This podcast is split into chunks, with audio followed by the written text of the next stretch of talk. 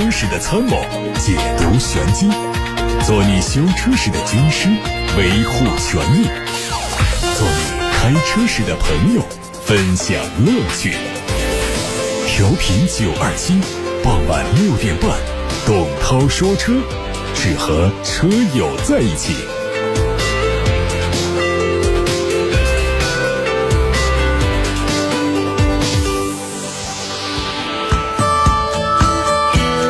各位晚上好，我是董涛，这是二零二一年的第一期节目啊，问候大家新年好。那么稍后呢，我们会带给大家一个话题，这个话题在元旦期间发生，喜欢汽车的朋友应该关注到了，就是特斯拉预售价格狂降十六万，官网被挤爆了，包括展厅也都像菜场一样的人满为患，说特斯拉打向了。二零二一年降价的第一枪，而且这一枪啊还特别的响，所以待会儿呢我们会跟大家分享一下关于特斯拉降价的这样的一些信息。嗯，首先还是关注一下今天的汽车新闻。二零二零年的十二月二十三号，第三代哈弗 H 六在中气中心 CNCAP 碰撞中出现侧气囊和侧气帘没有打开的异常问题，引起网民们的热议。最近，长城汽车和中气中心在北京联合举办了记者发布会，就此事发布联合调查说明。将测试实验异常的调查结果进行公示。经过技术排查，由中汽中心和上汽汽车组成的联合调查组，最终发现了导致这次碰撞测试异常的真实原因。测碰实验执行之前，基于现行评价规程要求，确认了测试车辆整车状态正常，仪表显示正常，而软件升级和测试。正处在同步准备当中，中汽中心和上汽汽车双方工作人员都没有关注到中控屏状态提示的界面。测碰实验准备期间，由于人工操作启动了系统部分软件的功能升级，其中就存在电源代码刷写的阶段。此时，整车部分部件的电源处在断电的状态。在测碰台车和测试车辆发生碰撞时刻，软件升级还没有完成，测试车辆仍然处在断电的状态。测试车辆在这样特殊状态下，安全系统只能体现车辆的基本安全状态，无法完全表现出车辆应有的安全水平。为了进一步论证车辆的安全性，在测试异常发生后，长城汽车技术团队经过一百多个小时的技术复盘，分析了八十多种碰撞工况，验证第三代哈弗 H 六的安全性可以经受住最严苛的考。验，各位对这期新闻有什么观点呢？稍后也可以在节目当中发表。参与节目互动的方式是八六八六六六六六，还有董涛说车的微信公众号的图文留言功能。比亚迪官方正式推出全新品牌标志。从设计上看，比亚迪的新 logo 取消了此前的椭圆形边界，BYD 三个英文字母也通过字母变形而打开了封闭的空间，意味着比亚迪汽车将以更加开放的姿态和用户。和伙伴们彼此连接，比亚迪汽车全新 logo 只应用在国内乘用车市场，集团其他业务维持原 logo 不变。二零二零年以来，比亚迪先后推出汉二零二一款的唐、宋 Plus、秦 Plus 等一系列全新产品。从比亚迪官方发布的销量数据看，比亚迪汽车十一月乘用车销量是五点二八万辆，同比增长百分之二十九点六。其中，新能源汽车的销量为二点五五万辆，同比增长百分之一百三十九点四。这次全新发布的品牌标志，在表达更加开放姿态的同时，也将为比亚迪汽车在消费市场带来更多的关注。网上传出一组北京奔驰改款 E 级插电混动的实拍图，改款车型的纯电模式下续航里程达到一百二十公里，相比现款提升了百分之一百四十，每百公里油耗也从二点一升降到一点四升，降幅达到百分之三十三。改款 E 级插电混动最快将在明年上市。有媒体发布了一组奥迪一创 Sportback 在国内的路试照片。e-tron 轿跑版和 e-tron 基于相同平台，最明显的变化是采用奥迪 S 外观套件和溜背式的车身设计，整体造型更加运动。参考海外车型来看，新车进入国内之后，预计也会提供两款动力和续航车型。林肯推出全新的航海家新车，海外售价有所上调，约合人民币二十七万七。新车有两种动力可选，分别是二点零 T 的四缸涡轮增压发动机和二点七 T 的双涡轮增压 V 六发动机。它在内饰上做了全面升级，换装了全新的悬浮式大屏，中控的布局也有所改变。另外，它的内饰用料有所升级，提升了豪华感。同时，全新航海家也将成为林肯在中国国产的第三款车型，有望在年内上市销售。吉利汽车官方宣布二零二一款的帝豪 UP 和二零二一款的 GL UP 正式上市。帝豪 UP 推出五款车型，官价是六万九千八到九万一千八；帝豪 GL UP 同样是五款车型，官价是八万四千八到十一万五千八。作为年度改款，它的外观内饰都有一些升级，价格保持一致。比亚迪宋 Pro DM 目前采用 1.5T 插电式混合动力系统，综合油耗是百公里1.3到1.4升。比亚迪官方传出消息，新款的宋 Pro DM 将会采用全新的超级混动，搭载。霄云1.5升的插混专用发动机，虽然整套系统的动力不如现款，但是油耗表现更好，综合油耗最低只有0.9升。另外，它的纯电续航可以达到110公里，超过了现款。根据申报信息看，它提供两种电机可供选择。海外媒体还曝光了一组斯柯达新款的科米克的实拍图，目前已经在一些海外国家推出。外观是斯柯达最新的家族设计语言，分体式的 LED 头灯和贯穿式的进气口，和老款车型相比更显科技与运动。还有媒体看到了疑似改款的荣威 RX8 测试车的伪装照，从谍照中可以看到它的前中网尺寸有可能会较现款有所加大，前大灯组的内部结构也做了调整，增加了 LED 灯带，车尾的整体轮廓和现款相似，下杠处留有两个椭圆形的坑洞，预计可能会采用新的设计风格元素。最近，上汽集团的高端电动车品牌智己汽车最近的新车计划遭到曝光。一份代号为 EP33 的车型文件出现，这是上汽全新 L 品牌即将推出的首款纯电动 B 级高端豪华轿车。它的三电系统是基于上汽全新的 E 架构开发，车身长度会超过五米，电池容量九十三千瓦时，高于目前大多数的竞品车型。最后就要跟大家聊一聊关于特斯拉降价。各位，关于今天特斯拉降价的新闻，如果有自己的观点，可以在节目当中发布。楚天交广呼叫中心的热线电话八六八六六六六六正在开通。另外还有董涛说车的微信公众号，可以图文留言。在二零二零年的最后一天，财政部、工信部、科技部、发改委一起发布了关于进一步完善新能源汽车推广应用财政补贴政策的通知。通知说，二零二一年新能源汽车的补贴标准将在二零二零年的基础上退坡百分之二十。那么这个退坡的具体方案包括了，纯电续航在三百公里以下的纯电动车是没有补贴的，续航里程三百到四百公里的补贴是一万三，续航里程在四百公里以上的补贴一万八。另外，车辆补贴前的售价应该在三十万元以下，以机动车销售统计发票企业官方指导价为参考依据，换电模式是除外的。这和二零二零年的新能源汽车补贴政策一致。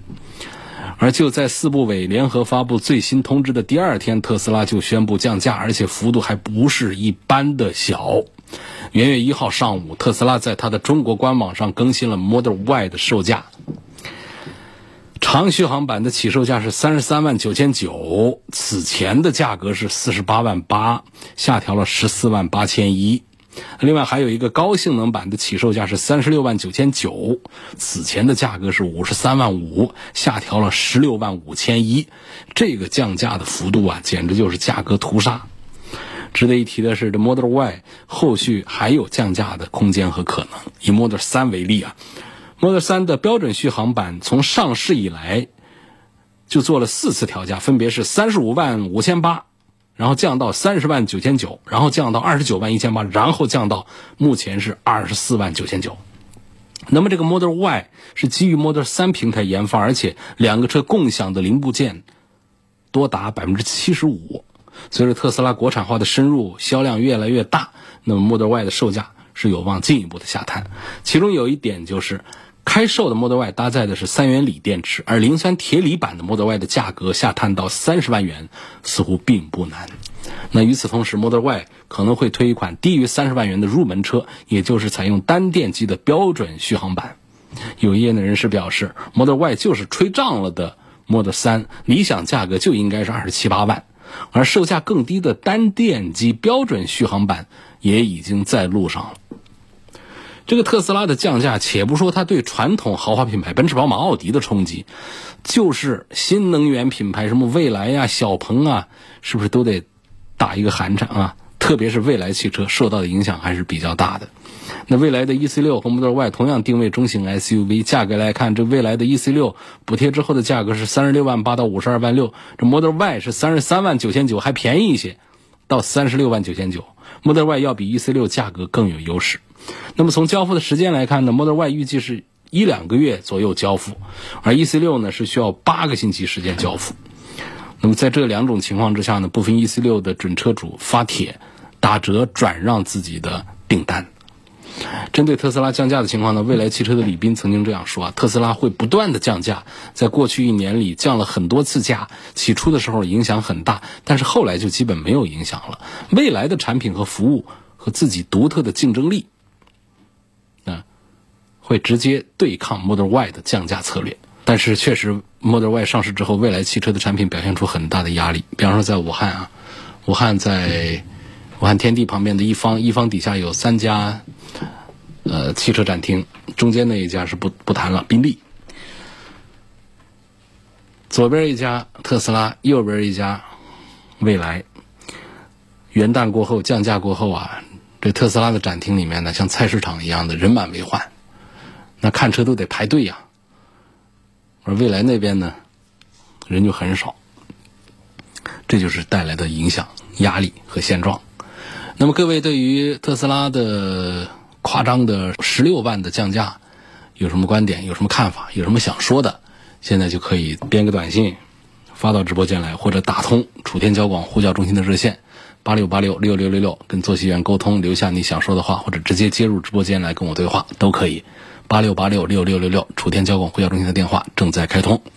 另外是董涛说车的微信公众号是可以图文留言说话的。好，现在我们看一看大家啊，关于这个特斯拉降价的新闻发表的。观点啊，欢迎更多朋友继续留言。在微信平台上，有位网友说叫桃子，他说特斯拉肯定会降价，还会再降价，未来汽车肯定也会受到冲击，未来肯定也要调整策略，不然压力太大。马辉说特斯拉 Y 本来不值那么多钱，它还会再降。风过无痕说世界上最长的路就是特斯拉的套路。其实关于特斯拉的这个降价的事儿呢，还有一些解读的这个。话题啊，没有跟大家说完，我们继续来聊一聊这个特斯拉的降价。刚才我们说到它的预售价格比现在的实际公布的价格呢高了十几万，也就是实际公布的价格是降了十几万。那么这个降价呢，每一次啊之前都会有辟谣，比方说在去年的十二月底，针对特斯拉的价格问题，他的副总裁陶林就曾经说。电动车的价格和成本相关，目前特斯拉的国产化率目标已经基本实现，未来继续降价的可能性不大。同时，陶林还指出，如果未来原料或者是零部件的价格出现上涨，特斯拉也有可能出现涨价的情况。而在十月份的时候呢，陶林就表示，价格调整是高度保密的工作，需要反复测算，只有极少数人参加，自己能做的就是。一旦最终确认，就第一时间准备内部程序，并且尽快告知大家。因为无论什么时候发布，都会有一批近期提车的消费者受到影响。除了极少数参与价格测算的员工，全体同事几乎是跟消费者同时得到价格调整的信息，因此确实不会存在工作人员故意隐瞒和误导消费者的情况。网上还有一个吐槽的截图，有网友问。当然，这个可能是网友们自己做的帖子啊，不代表这就是一个真实的截图。做的这个截图上面写的，这是一个对话过程。问话是：陶总，你前天才说特斯拉短期不会降价，甚至还有提价的可能性啊，这是怎么回事啊？底下呢，好像是这个陶总的回答，他说：“这话我是去年说的呀，也确实啊，元月一号。”和十二月份，这就是两个年份呢，确实是去年说的。下面还有一个网友的留言说：“特斯拉的官网崩了，想下单都下不了了，整的跟 iPhone 十二开卖似的。iPhone 十二开卖，苹果的官网都没崩。然后还有网友说，开始为国产电动车厂家担忧起来，这个降价的力度啊，堪比 iPhone 十二只卖两千九百九十九。还有朋友说，这下子无论特斯拉中国区有什么公关危机，他们在二零二一年都可以横扫国内市场了。而至于那些已经买了高价车的车主，更是对特斯拉的割韭菜行为愤愤不满。有朋友说，那么以后。特斯拉电动车会不会跟 iPhone 手机一样，三年更新一次，然后老款持续降价呢？这样很不环保啊！还有说，关于特斯拉降价，完全在预期当中，将来还会继续降，降到大家觉得电车比油车香为止。特斯拉是福特，它的使命是像福特击败马车一样的击败燃油车。这占用的时间已经很多了，关于特斯拉降价。还有朋友继续在留言，有位叫小池的网友说：“如果说特斯拉的车主占据了新能源汽车的半壁江山，整个从十二月开卖就成功了。你看他如果卖服务、卖软件，电动车这个降价的力度。”还有说特斯拉降价他也不亏呀，因为他到后面都可以卖服务、卖软件的，并不需要这些硬件来赚钱。总之，他大概的意思，这位网友叫小池，他大概意思就是，一套软件升级或者是一套无人驾驶系统就要五万。甚至是六万，这比卖车要更赚钱。呃，桃子继续留言说，降价肯定不是一天两天就能决定的，需要一个流程和周期。如果没有战争之类的不可控的事情发生，电动车啊，它还会继续降价。好吧，那关于这个特斯拉降价呢，大家可以继续发布自己的观点。现在我们开始来回答大家的选车用车问题。来自八六八六六六六六平台，江先生问：预算二三十万。想买一辆 SUV，传统汽车和新能源汽车，请问各自有什么好的推荐？那新能源汽车你是不是得看看特斯拉的 Model Y 了？确实是够便宜了。传统汽车这就太多了，二三十万呢，我们可以买到像以这冠道为代表的咱们合资品牌的这些比较大的 SUV，呃，也可以买到咱们的高端豪华品牌的比较小的那些。什么叉一呀这样的一些产品，然后我们的自主品牌如果是二十到三十万呢，就可以买到唐这样的大个子的，甚至是带性能的这样的，嗯，电动的这样的车，包括燃油的这样的车。但是我不太主张大家花二十到三十万，包括像红旗啊这样的一些产品，不是太主张大家现在投入这么大的。二三十万的这个预算来买这个自主品牌的高端，我们自主品牌有很多的终端产品，二十万左右的都做得非常棒，十几万的是做的是性价比最好的。然后我们的豪华品牌的二三十万的这个是可以考虑，这是很显性价比的。为了把这个购买的门槛把它降下来，降低了一些成本，但是总体上呢，大多数的二三十万的豪华品牌的 SUV 车呀，它还是比较划算的。不管是讲这个宝马的、奔驰的。啊，还是奥迪的。那么我们刚才讲到的这个非豪华品牌，也非自主品牌，像以本田冠道为代表的这种，空间很大的这种车，二三十万。也就是说，你本来是有 CRV 这样的紧凑一点的，现在还有冠道这样的更大一点的车，那么有将近三十万的预算的话，我觉得是买这些，确实也是比较划算的一个选择。所以这以上是给江先生的一点建议。继续看来自董涛说车微信公众号后台大家的留言提问。有个朋友说：“我觉得特斯拉的定位对手啊还是 BBA，新能源汽车的市场占有率并不高，它能抢多少应该是不重要。降价策略呢，在我看来就像是充话费送手机，主要是卖后期的服务，再一个就是收割新用户，提高用户的粘性。”还有地球人说：“我支持燃油车，电动车我不会碰，管它降不降价，以后也不会买。”天天说：“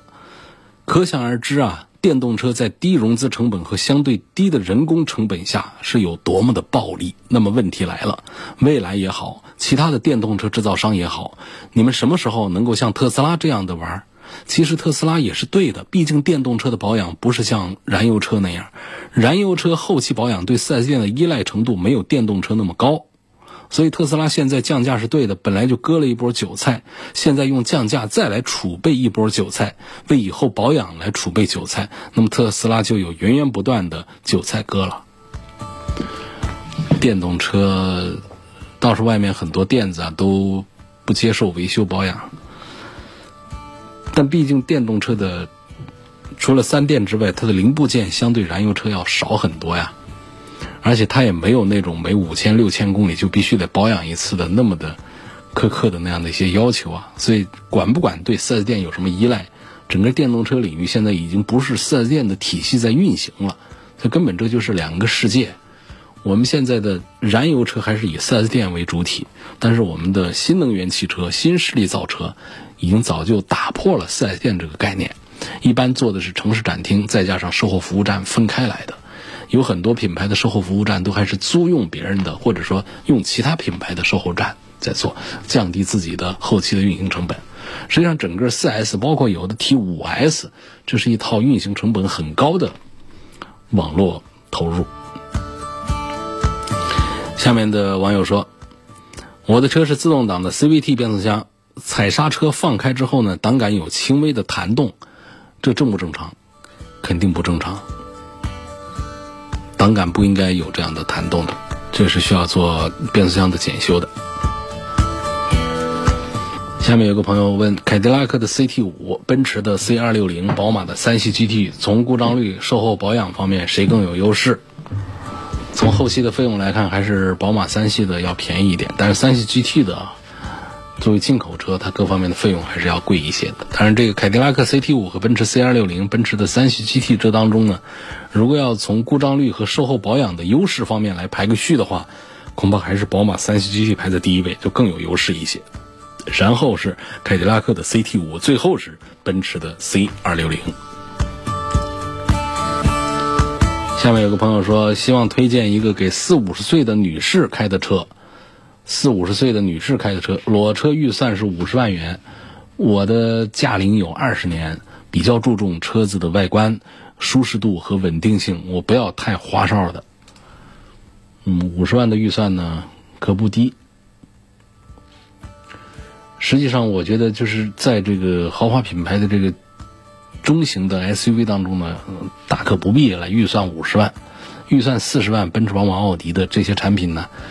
Q 五 L 叉三呐，GLC 啊，这些都很适合四五十岁左右的女士来开。那其实这个时候，如果说我们预算有五十万的话呢，可能这个五五十岁左右的女士呢，我会向你推荐一个我平时不怎么推荐的一个产品，应该从舒适性啊、稳定性这各方面呢，你会比较满意。那就是雷克萨斯的 RX，这正是一个五十万买它中配的一个车型。我相信它的外观。还有舒适度、内饰做工和它的质量的稳定性，应该会让这位秦女士满意，所以推荐你去看一下雷克萨斯展厅里面个子比较大的，但不是最大的那个啊，叫 RX。有网友说，我现在开的是进口的指南者，准备换个3.0的大切诺基，现在大切诺基优惠力度很大，值不值得买？啊，我觉得虽然说价格便宜，但是仍然推荐指数不高。为什么这么讲？就是你看账面啊，看配置啊，确实是不错的。一个优惠完了四十万的车，第一个那么大个个儿不说了，第二呢 V 六啊 V 六的动力，这个对于很多人来说还是比较看重。大家其实很多人都有一个 V 六，不说大排量，三点零不算大排量，但至少有一个 V 六的一个情节自然吸气的一个情节，很少能买到这样的，这样价位更不用说了。第二个呢，就是带空气悬挂呀。这也是很多人很很喜欢的，而且还带中差锁的一个全时的四驱，就整个的这个配置表啊，看起来是满心欢喜的，是很不错的。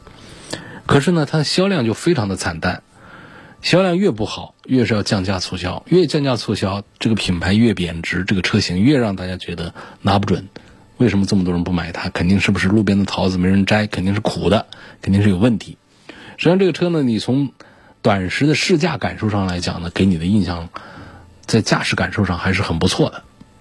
驾驶感受这一块还是过得去的，因为它就很像奔驰的那种底盘的印象。但是呢，这车呢就是口碑在哪儿呢？就是故障的问题。毛病比较多。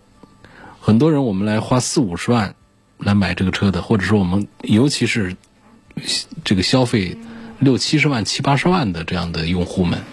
他们对于产品的故障率还是比较看重的，不大愿意老是被维修这样的事情来骚扰自己。所以呢，在四十多万当中优惠完了四十多万，有一部分人会来买它，就是在三四十万的产品的升级当中来选择了它，而并不是在七八十万的这种豪华的奔驰、宝马、奥迪的这个产品当中降价、降级之后来选择它，就是很多升级来选择它的，就对于它的这个故障这方面呢，还是口碑不好，这一点对于它的销量影响是非常大。另外呢，就是。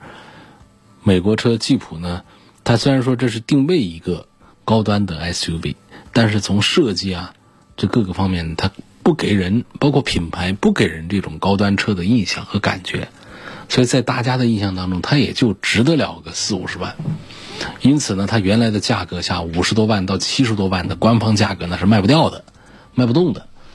市场调节它，让它降价，它降到四十万来，仍然没有多少人来买它，甚至都忘了它。都不关注它，这就是这个车为什么配置那么高，价格这么便宜，还是推荐不高，推荐指数很低。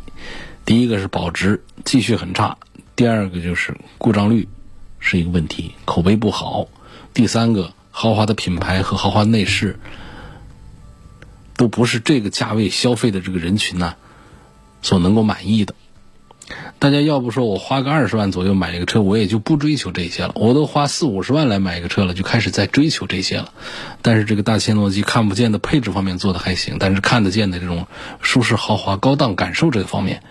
它确实是做的不如奔驰、宝马、奥迪，而且是差距太远。你想想，就咱们这其实口碑都很不错的这个大众的途锐，它都卖不过 BBA，价格那么便宜还卖不过他们。那可见大家还是很在意一个品牌的，尤其是消费这种车型的消费者们，非常在意品牌，还有内饰的这种豪华感。大家更愿意开上一个带着奔驰、宝马、奥迪 logo 的一个车。所以在这样的一种消费的大的环境之下，这大切诺基再往下降，那可能就更没人买。说买这个车啊，它好像是让人的印象是我图一个便宜来的。为什么像奔驰的有一些车，像 G？大 G 它一个劲儿加价，越加价越有人买，因为这个车就给人贴下一个贴上一个标签我买这个车就是我不差钱有钱啊！我一个 2.0T 的350，我能加五十万进去，这个就特别是一个富裕的一标签，就很多人愿意来买这样的车了。你试想一下，如果一个车喋喋不休的话，一个大 G 也喋喋不休的话，从一百五十万跌到八十万，是有一些人会买它，但是还会有很多人。很多富人他真的就放弃它了，因为他开这个车就显得很没面子了。所以这就是说，为什么在市场上有的车降价有效，有的车降价也没效，这跟这个车的定位和品牌都有很大的关系。不是所有的品牌和定位的车型啊，它都是可以通过降价来打动人的。那今天我们的一个话题说到了特斯拉的降价。它确实就打动了很多人，因为大家对于特斯拉并没有一个说这是一个 BBA，这是一个高端印象，它是一个时尚的一个新的用车方式的一个印象。那你这个时候你的价格太高呢，我还觉得我有购买它的一个风险。你把价格反正降下来了，这车大家这么多人都在热衷于买，我就跟着排队去看了呗。你看有位网友的留言就这样说，那这位网友的名字叫托尼，通过楚天交通广播的官方微信后台留言的。他说：“特斯拉降价影响更大的应该是 BBA 对应价格的产品，比降价对汽车行业影响更大的是特斯拉的直销模式。试想，特斯拉不是直销，你看一下汉兰达和雷克萨斯，车卖得好，厂家即便让利的，很可能就被四 S 店劫走了，还加价。”就跟现在大家买手机、电脑很少再去电脑城或者苏宁这样的卖场了，很多都在网上买了。一个是套路多，一个是厂家的让利，消费者并不知道。以后 4S 很可能只是成为体验或者是维修中心了。说的也很好啊，有道理。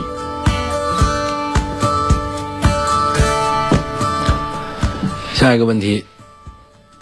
说翼虎的正时皮带和冷却液的水泵有没有必要换个原厂的？大概是多少钱？不知道它大概多少钱，但是我觉得它好像是八万公里谁碰深谁，这个倒也没必要一定要到 4S 店去花更高的费用来买。这个其实在外面的修理厂里面，我觉得已经可以办这个事儿了，买正品就可以。通常呢，我对于新一点的车以及像这个安全部件的刹车相关的这样的东西呢，我是有一点倾向，就是大家如果说是希望更加的可靠的话，还是多花点钱。4S 店里面的很多保障啊体系啊做的还是很不错的，但是这个也不绝对啊。对于公里数比较大的非安全部件的这很多的东西，在市面上来买，非 4S 店的价格还是要便宜得多的。下一个问题问到了宝马 630i GT 买哪一个版本比较划算？呃，买六系 GT 还是那句老话，基本上也都是不缺钱。其实就是一个五系机体啊，五系机体取消它叫六系机体显得比五系啊明显的是要高级一点。但是这只是显得高级一点，其实是一样的啊，动力也都是一样的，配置也都是一样的，中间的价格隔着十万块钱。我们是因为我们是要多花十万块钱买它一个高配，高配的一些配置都在哪儿呢？其实也没有多少值得大家特别投入。特别关注的一些，都是一些舒适的这样的一些东西，基础的配置基本都有。比方说音音响，啊，像中配的、低配的，它就是没品牌的；中配的是哈曼卡顿的，呃，高配的就是宝华韦健的这样的。我们是否愿意多花十万？我觉得不值得。这六系 GT 啊，只是样子上看起来有一些 与众不同，一个溜背的一个造型，但实际上不管是讲舒适性、装载能力还是性能各个方面，它都没有什么大的区别。没什么可说的，过去的 GT 啊，它确实是有一个高性能能装的、能够长途旅行的有一些老的这样的一些传统的概念下的一个 GT，但现在我们叫 GT 的这些车子，实际上都没有什么在空间呐、在续航啊、在各方面一些过人之处了。这其实就是一个车型的一个代号而已了。大大小小的，包括几万块钱的车都敢叫一个 GT，已经是用烂了。那好在在宝马家的这个 GT 呢，还是比较崇尚于这个高性能、大容量、能长途远航的这么一种啊车的这种定位的。但问题是也没多少人拿这个车来干这个。那真正要那个，还是得买一个 SUV 或者是买一些 MPV 去了。那总之呢，这个六系 GT 呢，要性能其实也没多少性能啊，这个在功能各个方面相对普通版本也没有多少区别。区别不大，那更多的是看起来的区别，样子确实是漂亮一些，拉风一些，看起来更高档一些。但是这个是不讲性价比的一种追求了，它的性价比绝对是没法来做好的评价的。尤其是到了高配的时候，高配和低配呢，只是一些舒适配置上的一些区别。在刚才我提到了一个音响上的区别，其他方面一些东西就真是不讲性价比。比方说自动泊车。这个自动泊车它本身呢，它的利用率、可使用的价值就不高，然后再加上那个其他的一些完全没必要一提的那些小的什么后排加热啊等等这样一些配置，再加上一些运动的外观等等，这价格就上到十万块钱上去了。如果说我们要是讲一点性价比的话，肯定是应该买一个低配，不说是买一个最低配啊，我觉得想买一个中配，就带着这个运动套装的，带着一个。哈曼卡顿音响的这么一个中配就差不多行了，也实在是没必要去多花几万块钱买它一个顶配。顶配是六十八万多，最低配是五十八万多，这是我对这位朋友的建议。宝马六系 GT 应该买什么？下面有个问题说，用哈弗 H 六置换一个魏的 VV 六值不值得？之前听说同品牌置换可以优惠两万，车展还有优惠可以叠加，希望能评价一下 VV 六这个车怎么样？那肯定是比这个 H 六啊，那是做工更好的，这各方面表现都要更好一些。这是长城的一个高端品牌，我觉得如果同品牌置换可以再优惠两万，车展还有别的优惠可以叠加的话，呃，这样同店升级。拿哈弗 H 六来升级魏，我觉得还是比较恰当的一个选择。呃，VV 六这个车呢，实话说呢，没有之前大家预期的发展成长那么好。就是魏这个品牌，在长城体系里面呢，是出乎意料的发展的并不好的。你像我们现在国内的很多的自主品牌，都在做高端的产品，发展的势头啊，其实都比魏要成功一些。另外，我们从长城整个自家的这种策略和方向上来看的话呢，自己也对这个魏啊，虽然说还没有放弃，但是呢，用的劲儿不像刚开始出来时候那么大了。你看现在他觉得自己醒悟过来啊，最擅长的并不是做高端，而是做自己的特长、擅长的，比方说做什么长城炮啊，做这些皮卡呀，这才是自己可以做的更有影响力的。所以我的建议呢。魏，这个 VV 六倒不是你的第一选择。如果我们想升级一个更好一点的 SUV 产品的话，自主品牌里面有其他的像领克啊这样的车可以看。合资品牌里面这个价位已经可以买到很不错的、很完善的产品了。所以我建议这位叫李大为的网友，不用太在意这个同品牌置换优惠两万呐等等，实际上这都是营销的策略，它就是降点价嘛。